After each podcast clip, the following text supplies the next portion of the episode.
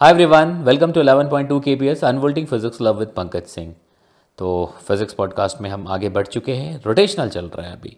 Rotational में हमने torque alpha moment of इनेशिया वो सारी चीज़ें समझ ली थी, उस पर बात हो चुकी थी। आज हम लोग एंगुलर मोमेंटम पे बात करने वाले आज हम लोग रोलिंग पे बात करने वाले आज हम लोग rotational energy and energy conservation in rotational motion में बात की बात करने वाले ठीक है? एक बड़ी इंटरेस्टिंग बात आपसे मैं पूछना चाहता हूँ कि भाई क्या आपको आइडिया है कि भाई एंगुलर मोमेंटम के बारे में किसने पहले लिख दिया था? मतलब जो कॉन्सेप्शन ऑफ़ एंगुलर मोमेंटम था वो कब कहाँ कैसे किसके द्वारा क्या हुआ? तो आपको जानकारी है तो बड़ी अच्छी बात है। अगर नहीं है तब भी आ, मैं आपको बताता हूँ कि अगर एंगुलर मोमेंटम की बात करें तो न्यूटन साहब ने भी जब न्यूटन फ़र्स्ट लॉ लिखा था प्रिंस पिया की अगर बात करें तो वहाँ पे एग्ज़ाम्पल में एक हिंट भर था अबाउट द एंगुलर मोमेंटम ठीक है? लेकिन जो आज के डेट में हम पढ़ रहे हैं ऑफिशियली जो एक एंगुलर मोमेंटम का कॉन्सेप्ट जो पढ़ते हैं ये ऐसा कहा जाता है कि सेवेंटी सेवनटीन फोर्टी फोर सत्रह सौ चौवालीस की बात है। बर्नौली साहब ने मोमेंट ऑफ़ रोटेशनल मोशन में एंगुलर मोमेंटम के बारे में लिखा था। मतलब एग्जैक्टली exactly हम कह सकते हैं कि कॉन्सेप्शन ऑफ़ जो एंगुलर uh, मोमेंटम था वो उसी मोमेंट ऑफ़ रोटेशनल मोशन में लिखा हुआ था। जिसको आज हम लोग पढ़ते हैं जिस तरीके से। तो चलो ये तो हिस्ट्री की बात हुई थोड़ा आइडिया होना चाहिए क्योंकि एक छोटी सी चीज़ आपके मन में रहती है कि बर्नौली साहब का नाम आता है तो सर फ्लूड मैकेनिक्स के टाइम पे आता है तो उस हिसाब से अगर रेगुलर मोमेंटम की बात करें यूलर और बर्नौली साहब इन सभी का बड़ा कॉन्ट्रीब्यूशन रहा है ठीक है? तो एनी anyway, अब हम लोग एंगुलर मोमेंटम की बात करते हैं। तो एंगुलर मोमेंटम जब लिखा गया एंगुलर मोमेंटम का जो बेसिक आइडिया है जो पहला फॉर्मूला आपको दिखेगा, जो फ़र्स्ट फॉर्मूला है, वहाँ से काम शुरू करेंगे। एंगुलर मोमेंटम आते ही ऐसा नहीं कि सिर्फ़ कोई रिजिड बॉडी घूम रहा है तो ही एंगुलर मोमेंटम होगा, ऐसा नहीं सोचना है। आपको एंगुलर मोमेंटम के बेसिक जो फॉर्मूला है, वहाँ से शुरू करना है और ये लिखा होता है आर क्रॉस पी अगर एल को लिखते हैं तो आर क्रॉस पी तो आर क्रॉस पी देखते ही जो बात निकल के आती है कि उसमें एक्सेस का तो नाम ही नहीं है। क्योंकि R is the position vector of that particle लेकिन जब एंगुलर मोमेंटम की बात आती है तो मोस्ट ऑफ़ द टाइम हमारा दिमाग किसी एक्सिस के अबाउट किसी रोटेशनल मोशन की तरफ़ अलाइन होता है। इस बात को समझने की कोशिश करेगा वो बिल्कुल आएगा, बेशक वो भी आएगा कि भाई rotational motion about a fixed axis और द मूविंग एक्सिस जो कुछ भी है, वो भी पिक्चर में आएगा। बट हम फ़र्स्ट फॉर्मूले की बात करें it is R cross P और आर जो है वो किसी एक पॉइंट के अबाउट ऑब्वियसली एक रेफरेंस पॉइंट से उसका पोजीशन वेक्टर होगा उस पार्टिकल का, जिसका लीनियर मोमेंटम पता है, और हम उस मूविंग पार्टिकल के लिए एंगुलर मोमेंटम लिख रहे हैं अबाउट द रेफरेंस पॉइंट ये मेन फॉर्मूला है, और आगे जो भी लिखेंगे, वो यहीं से डेराइव होगा। ठीक है? तो ये आप लिखिएगा।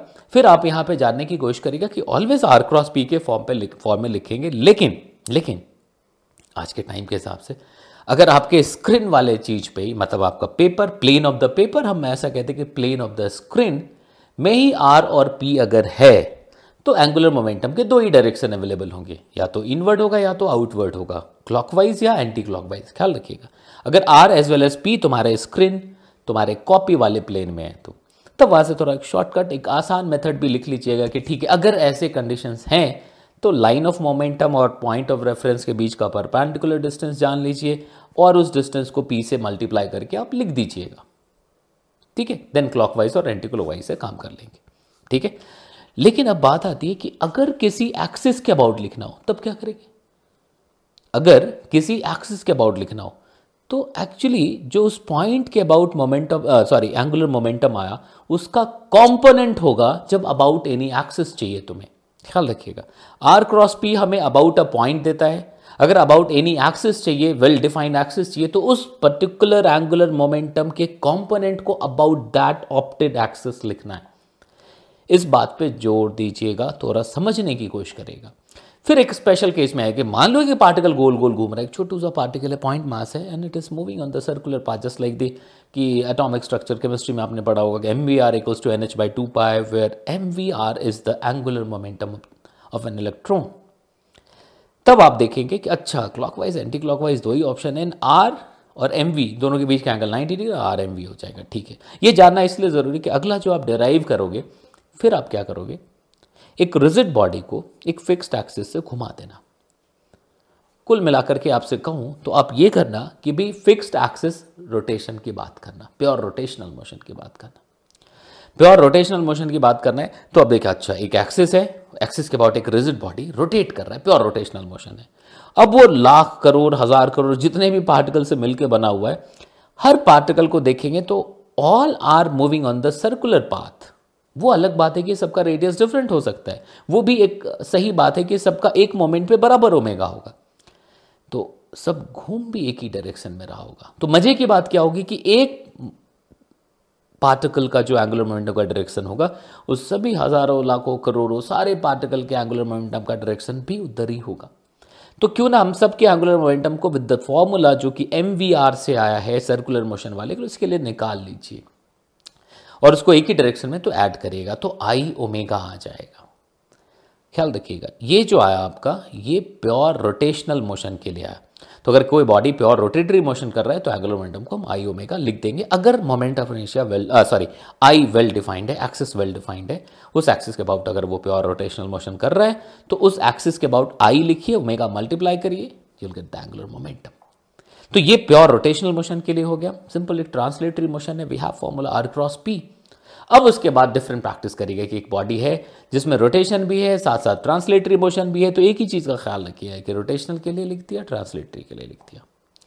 अब एक चीज़ का ज़रूर ख्याल रखना कि due to spin of the rigid body कि एक्सिस सेंटर मास से पास कर रहा है और बॉडी स्पिन कर रहा है।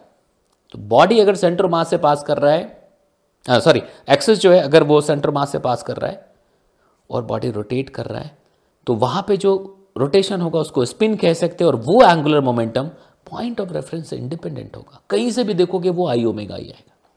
और इसको प्रूव ज़रूर करने की कोशिश करिएगा, मज़ा आ जाएगा। टू पार्टिकल अरेंजमेंट एक मासलेस रॉड से दो पार्टिकल बाँध दीजिएगा ओमेगा से घुमा दीजिएगा सेंटर मास को मास को कोई वेलोसिटी दे दीजिएगा और अलग अलग पॉइंट से आप मोमेंट एंगुलर मोमेंटम निकालिएगा।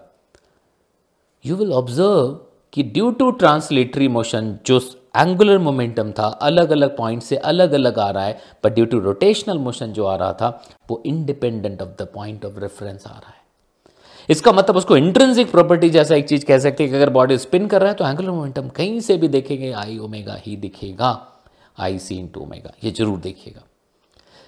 तो सबसे पहले फाइट आपकी रहेगी कि कैसे एंगुलर मोमेंटम लिखते हैं, उस पर पहुँच जाए डिफरेंट कॉम्प्लिकेटेड अरेंजमेंट रॉड है बॉल हिट कर रहा है, जो कुछ भी कर रहा है, वो सब कुछ कैलकुलेट कर लीजिए आप। तब बारी आती है कंजर्वेशन ऑफ़ एंगुलर मोमेंटम की। कि अगर किसी सिस्टम पे बॉडी पे नेट टॉक ज़ीरो है तो एंगुलर मोमेंटम कंजर्व रहेगा। ठीक है?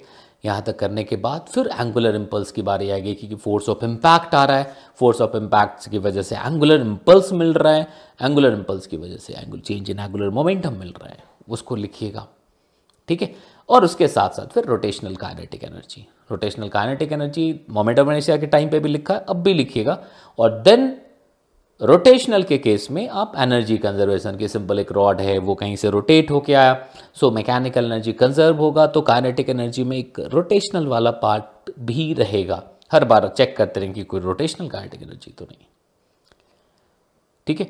अब इन सब का एक लाजवाब पार्ट आएगा ट्रांसलेटरी एंड रोटेटरी का कॉम्बिनेशन दैट इज़ रोलिंग मोज तो रोलिंग में क्या हो गया? सिंपल रोलिंग कहने का मतलब है प्योर रोलिंग अदरवाइज़ हमें डिफाइन करना पड़ता है फॉरवर्ड स्लाइडिंग है बैकवर्ड स्लाइडिंग है, ऐसा कुछ. ठीक है?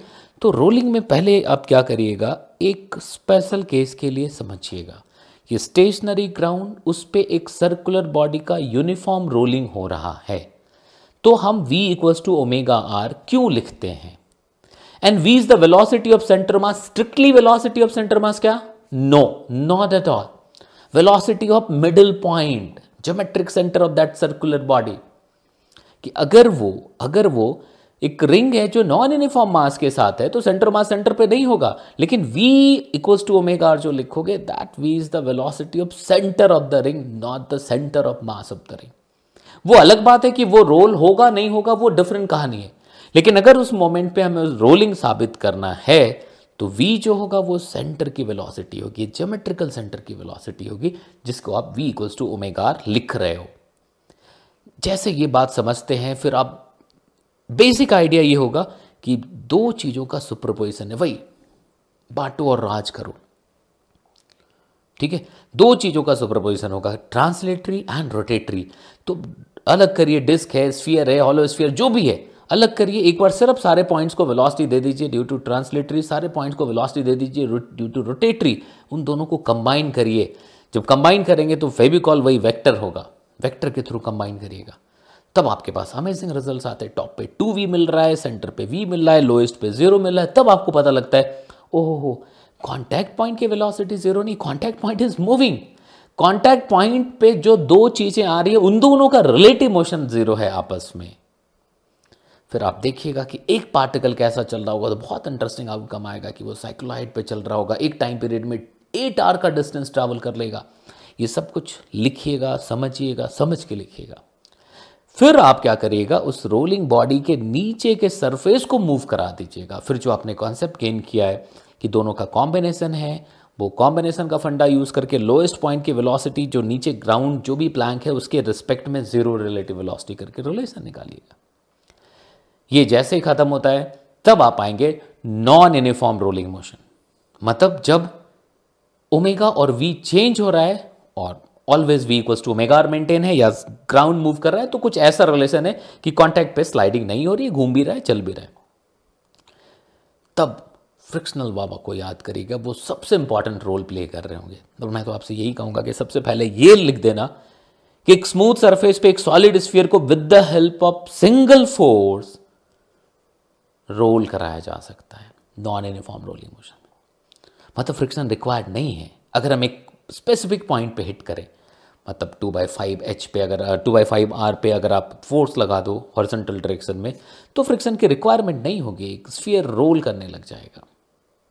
रिंग के टॉप मोस्ट पॉइंट पे फोर्स लगा दो रफ सरफेस है, तब भी फ्रिक्शनल फोर्स नहीं आएगा रिंग रोल करने लग जाएगा। ठीक है?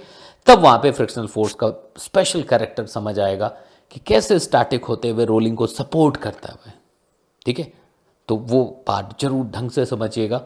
वो एक अपॉर्चुनिटी होगी आपके पास। मैकेनिक्स के पुराने, बिछड़े, भूले हुए जो यादें हैं, उसको ताज़ा करके समेटने की। ठीक है? वो आपको एक ज़बरदस्त कॉन्फिडेंस दे सकता है। उसमें तमाम तरह के बेहतरीन क्वेश्चन मिल सकते हैं। आप एरोडो में देखिए, आप एच सी वर्मा में देखिए अलग अलग बुक्स में इवन कि प्रीवियस ईयर्स में देखिए, आपको बहुत शानदार क्वेश्चन मिलेंगे। और एक चीज़ का ख्याल रखिएगा सॉल्व करने के लिए मत जाइएगा कि मेरे को आंसर निकालना है। आंसर निकालने वाला काम टेस्ट सीरीज़ में, आंसर निकालने वाला काम एग्ज़ाम के अंदर। जब आप ट्रेनिंग के दौरान हैं, ट्रेनिंग पीरियड में हैं, अपने आप को ट्रेन कर रहे हैं तो उस समय कॉन्सेप्ट, जब आप क्वेश्चन करते हैं तो फिलॉसफी समझ आए, वो अप्रोच समझ आए कि आप शुरू कहाँ से कर रहे हो, ऐसा क्यों किया, हो क्या रहा है? मतलब मज़ा आना चाहिए यार प्रॉब्लम को करके रोलिंग वही चीज़ है। वो आनंद आपको आने लग जाएगा अच्छा ऐसा हो रहा है।